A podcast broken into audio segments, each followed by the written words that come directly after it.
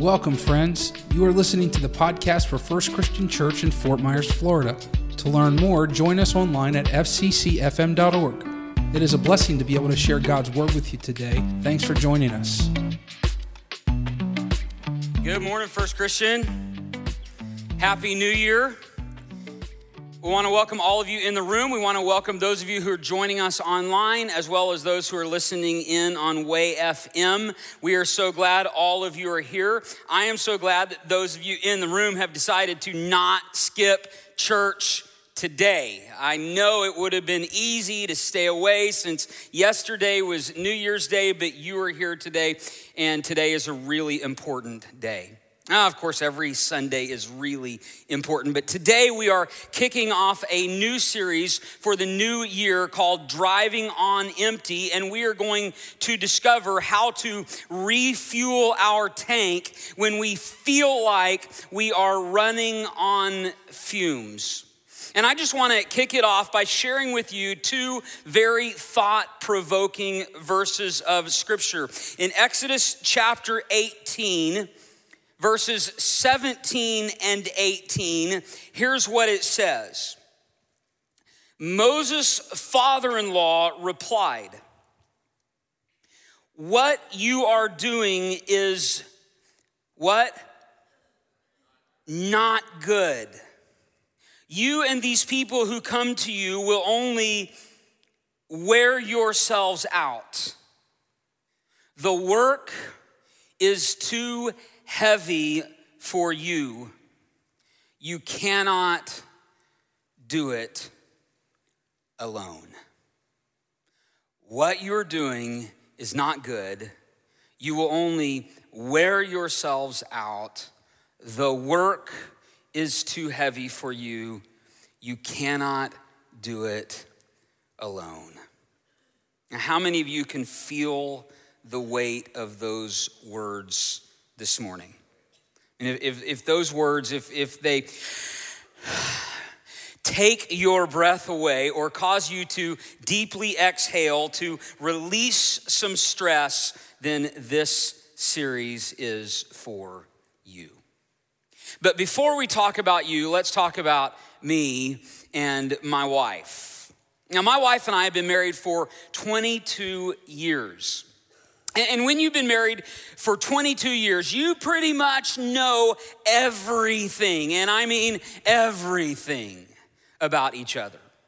I mean, you know each other's successes, you know each other's failures, you know each other's victories and defeats, you know each other's greatest attributes, and let's be honest, you know each other's deepest sins.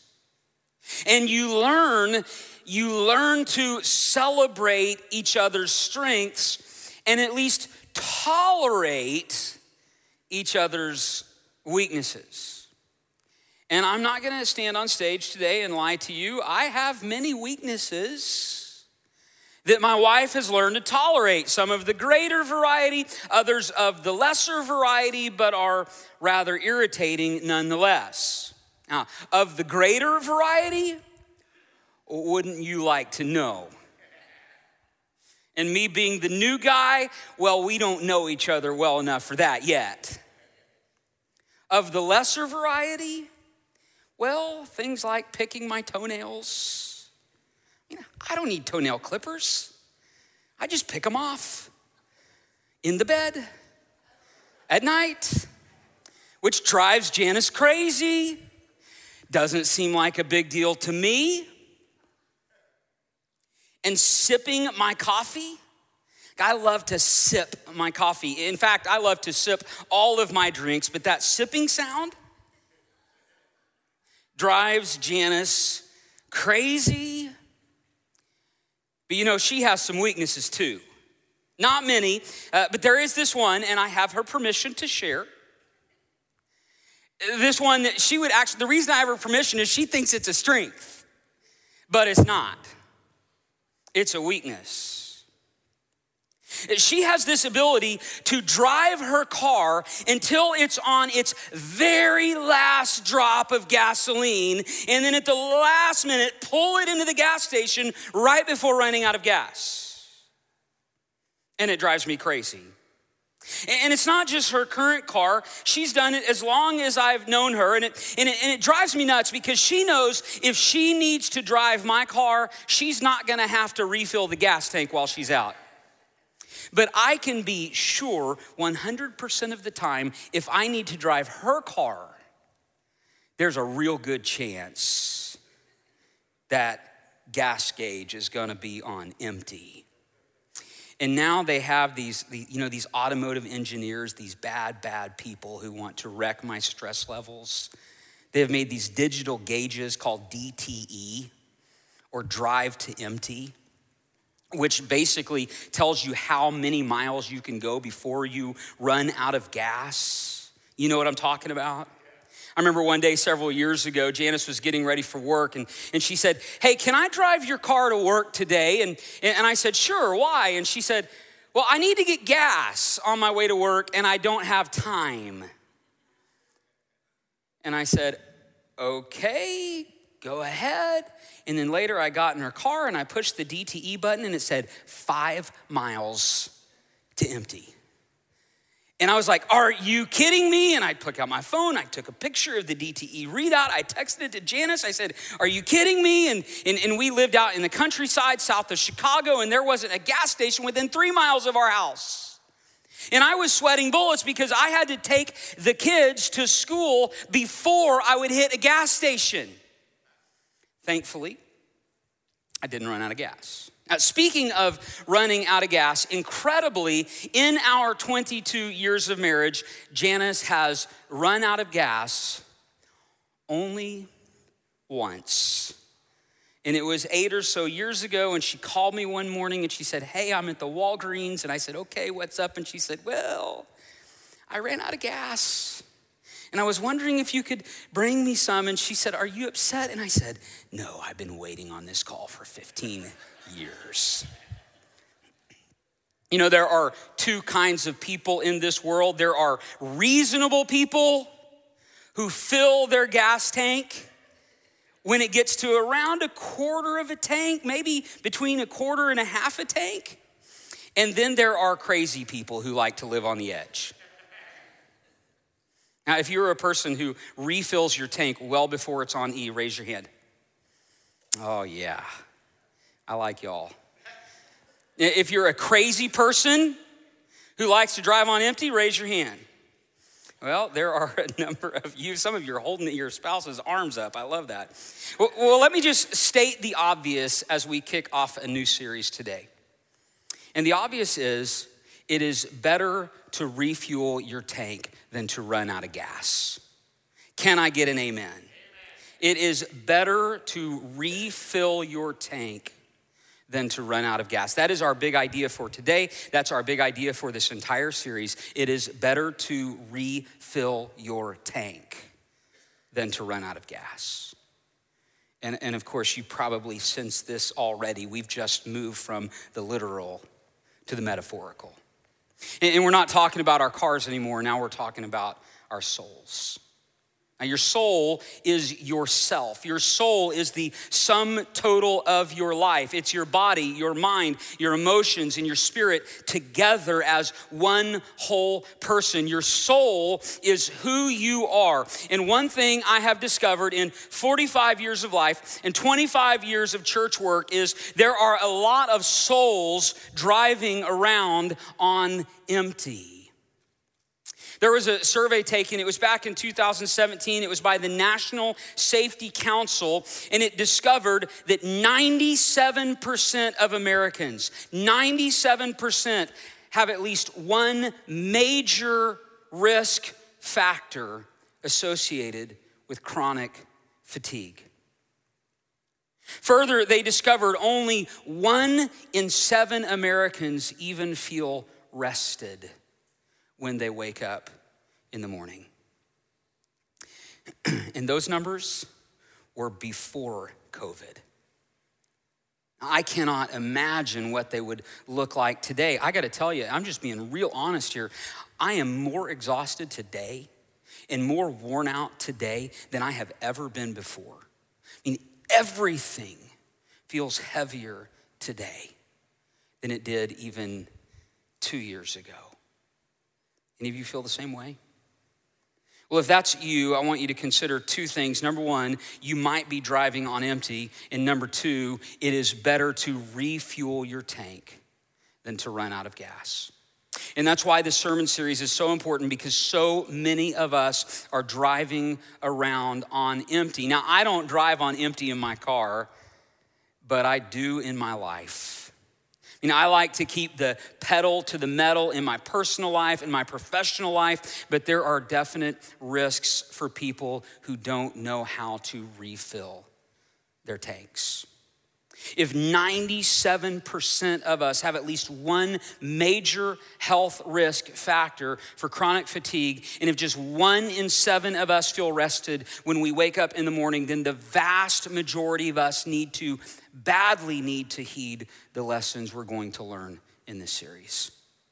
And I certainly know that I do.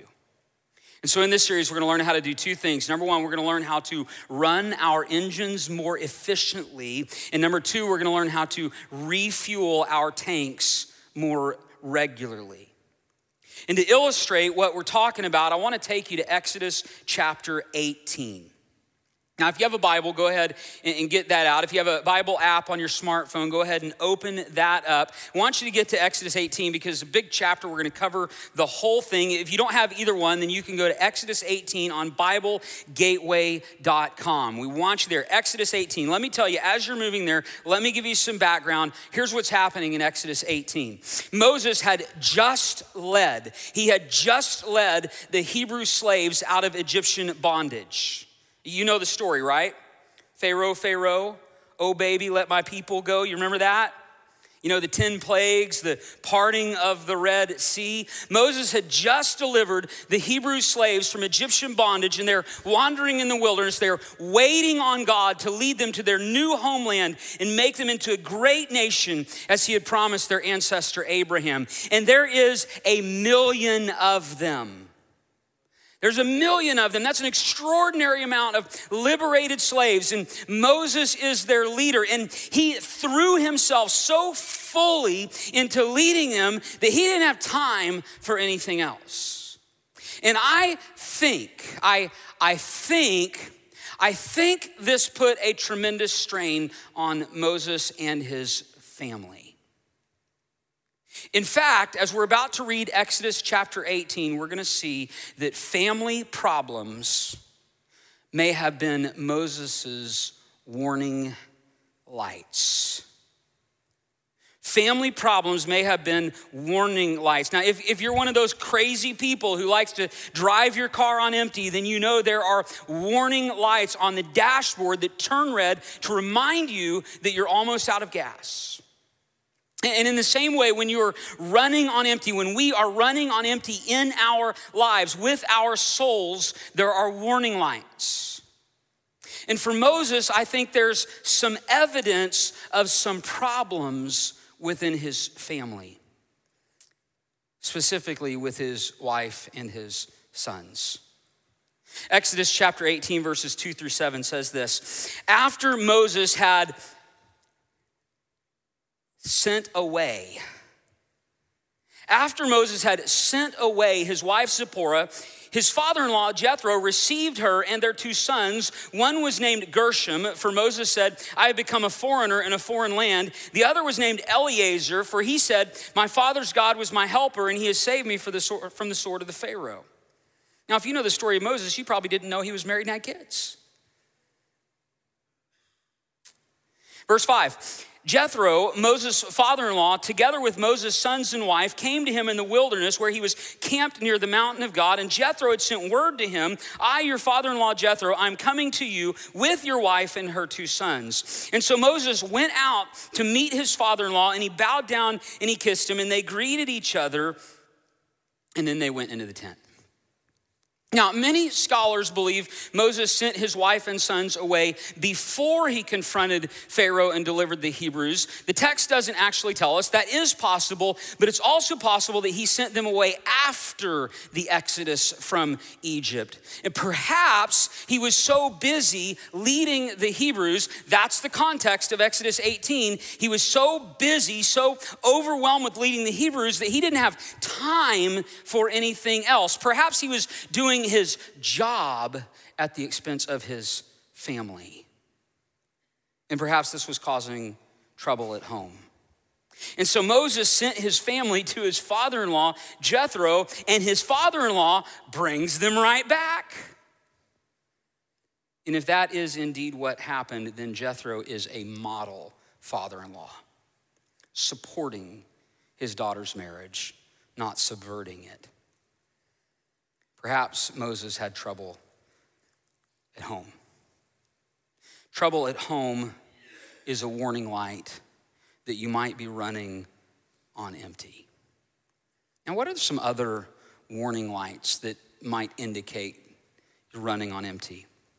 Psychology Today, the, the magazine, gives us a startling but helpful list of warning signs. They actually call them, is perfect for the series, they call them indicators for high octane people and they list warning lights chronic fatigue, insomnia, forgetfulness, impaired concentration, physical symptoms like chest pains, heart palpitations, nausea, headaches, increased illness due to a low immune system, loss of appetite, unhealthy weight loss, sometimes weight gain, anxiety leading to tension, worry, and edginess, depression leading to feelings of guilt and worthlessness, anger starting with irritability leading to outbursts and heated arguments if any of those or several of those warning lights are going off on the dashboard of your soul right now, then you might be driving on empty. Well, let's get back to Exodus chapter 18, where we discover that Moses' success, his successes are what led to his struggles. And Let me say that again because I think it's really important. Moses' successes led to many of his struggles. You know, so often we think, well, if, if I could earn more, if I could have more, if I could succeed more, then my life would be easier. But that's not always true. In fact, that's not often true. And it wasn't true for Moses either. Check out Exodus chapter 18. We're going to be in verses 8 through 16. It says, Moses told his father in law about everything the Lord had done to Pharaoh and the Egyptians for Israel's sake, and about all the hardships that they had met along the way, and how the Lord had saved them. And Jethro was delighted to hear about all the good things the Lord had done for Israel and rescuing them from the hand of the Egyptians. And he said, Praise be to the Lord who rescued you out of the hand of the Egyptians and of Pharaoh, who, who, and who rescued the people from the hand of the Egyptians. And, and now I know the Lord is greater than all other gods, for he did this to, to those who had treated Israel arrogantly. And then Jethro, Moses' father in law, he brought a burnt offering and other sacrifices to God. And Aaron came with all the elders of, the, of Israel to eat a meal with Moses' father in law in the presence of God. The next day, Moses took his seat to serve as judge for the people, and they stood around him all day, from morning until evening. And when his father in law saw all that Moses was doing for the people, he said, What is this that you are doing for the people? Why do you sit alone as judge while all these people stand around and they come to you from morning till evening? And Moses answered him, he's like, because it's my job. He says, because, because the people come to me and they seek God's will, and whenever they have a dispute, it's brought to me, and, and I have to decide between the parties, and I have to inform them of, of God's decrees and God's instructions. I mean, there, there, contextually, there are so many things for Moses and Jethro to celebrate here. They saw God work up close and personal. They saw the oppressed delivered from bondage. They saw the unjust humbled by God's justice. They saw God elevate Moses from, from a humble nomad to, to superstar status. God had given Moses a task, and Moses had acquitted himself marvelously, accomplishing all that God had called him to do. The Exodus was a success. And now Moses was the leader of all these Hebrew people, and he was a powerful man, but he was a worn out man who may have been having troubles at home. Fatigue was setting in, relationships were suffering, he was running on empty. And so, in the final verses of Exodus 18, Jethro essentially says to Moses, he says, If you don't choose to change now, you will be forced to change later. Choose to change now or be forced to change later. Exodus 18, verses 17 through 23. Moses' father in law replied, What you are doing is not good. You and these people who come to you will only wear yourselves out. The work is too heavy for you. You cannot handle it alone. Then Jethro says, Listen, and I will give you some advice, and may God be with you. You must be the people's representative before God and bring their disputes to Him. Teach them His decrees and instructions, and show them the way they're to live and how they're to behave. But select capable men from all the people, men who fear God, trustworthy men who hate dishonest gain, and appoint them as officials over thousands, hundreds, fifties, and tens. Have them serve as judge for the people at all times. But have them bring the most difficult cases to you. The other cases they can decide themselves. That will make your load lighter because they will share it with you. If you do this, and God so commands, you will be able to stand the strain, and the people will go home satisfied. And guess what happened? Moses listened to his father in law. He did not ignore his wise advice. He did not tune him out. He listened, and here's what happened Moses stewarded his energy by changing how he handled his responsibilities. He stewarded his energy by changing how he handled his responsibilities. And so, what does that mean for you and me today?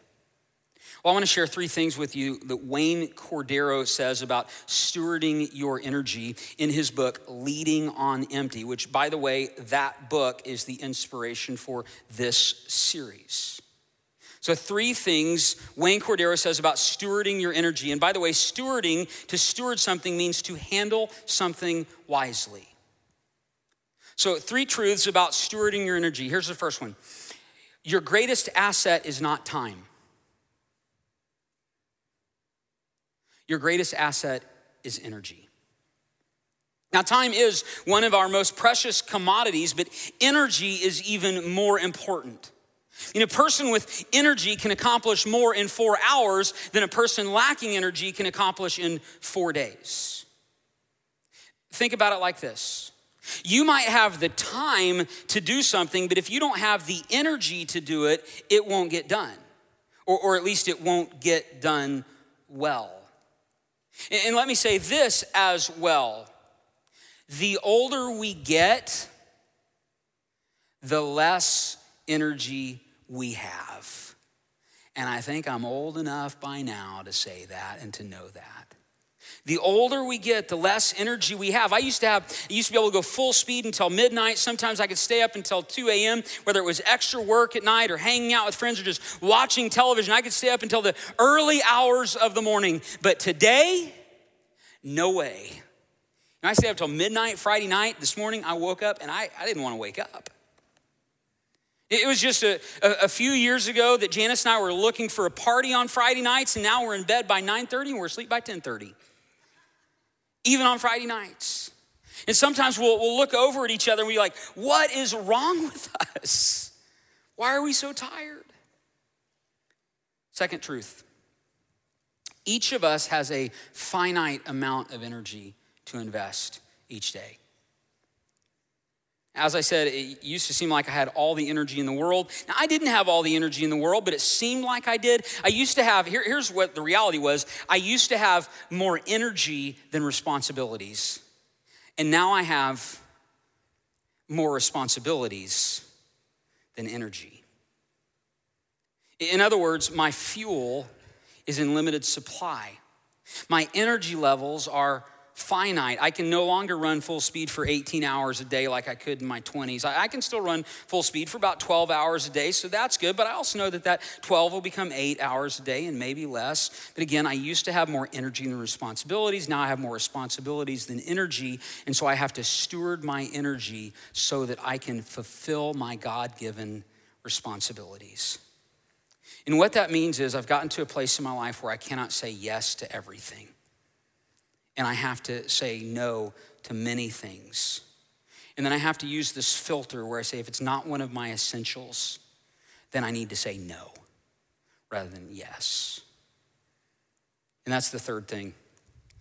You need to invest your energy. That limited supply of energy you have must be invested in your essentials first.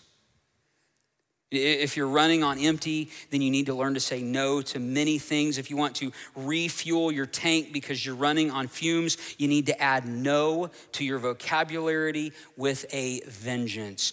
Don't be a yes man or woman.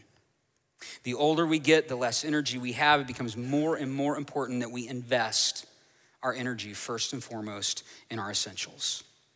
And I want you to consider the four essentials all of us must invest our energy in if we are going to refuel our tanks. Here's the first thing, and this is priority number one it is the most important your faith in God. Invest your energy in your faith in God, in your spiritual journey. If you don't have faith in God, then you are missing out on the most important part of your humanity and the number one key to refueling your tank. We talked a few weeks ago about daily time with God. You need to have daily time with God. Number two, you need to invest your energy in your family and your friends. That is what makes life truly worth living. It's not all the people, it's, or it is all the people. It's not all the accomplishments, it's the people. Relationships with people, healthy, key word here, healthy relationships with people. Number three, food and physical health. I think this is one that we often don't invest in. But if you don't eat healthy foods and pursue a healthy body, then you are not going to have the energy you need to be who God made you to be. And then number four is finances and profession. If your finances aren't healthy, then you aren't healthy. And if you don't have a way to provide for your family, then your family won't be healthy. Your profession and your finances are part of your essentials. say, what do I invest my energy in? Faith in God, family and friends, food and physical health, finances and profession. These are some of the essentials that we're going to be discussing in this series so that you can, you can refuel your tank, so that you can run your engine more efficiently, and hopefully, hopefully, have the best year you've had in years. And, that brings us to our takeaway for today. I want to encourage you, I want to challenge you. I specifically want to speak to those of you who are online. Be at FCC for the next five Sundays be here, be together, be in this room, be at FCC over the next five Sundays and discover how to refill your tank for your best year yet. Be here at FCC the next five weeks. If you're already a part of FCC, prioritize being here. If you're a guest today, if you're like first Sunday of the year, I'm gonna go to church. If you're a guest today, give us five weeks. Five weeks to get to know us, and to discover a better way to a better future. And then one other thing is you're saying, I'm gonna be here, I'm gonna be fully connected to FCC. I wanna encourage you to invite a friend as well. Enthusiastically share your faith. You invite a friend for the next five weeks, and they will be glad you did. Let's pray. God, we thank you for today. We thank you for this gathering, for these people, for this life that you've given us. Help us to embrace it as we embrace you. Help us to enjoy it as we enjoy you. Energize us, Lord, that we may fulfill all the things you've called us to do. In the name of Jesus, the Son of God and the only Savior, we pray. Amen. We pray this message has been a blessing to you. If we can pray for you or encourage you in any capacity, please let us know at fccfm.org.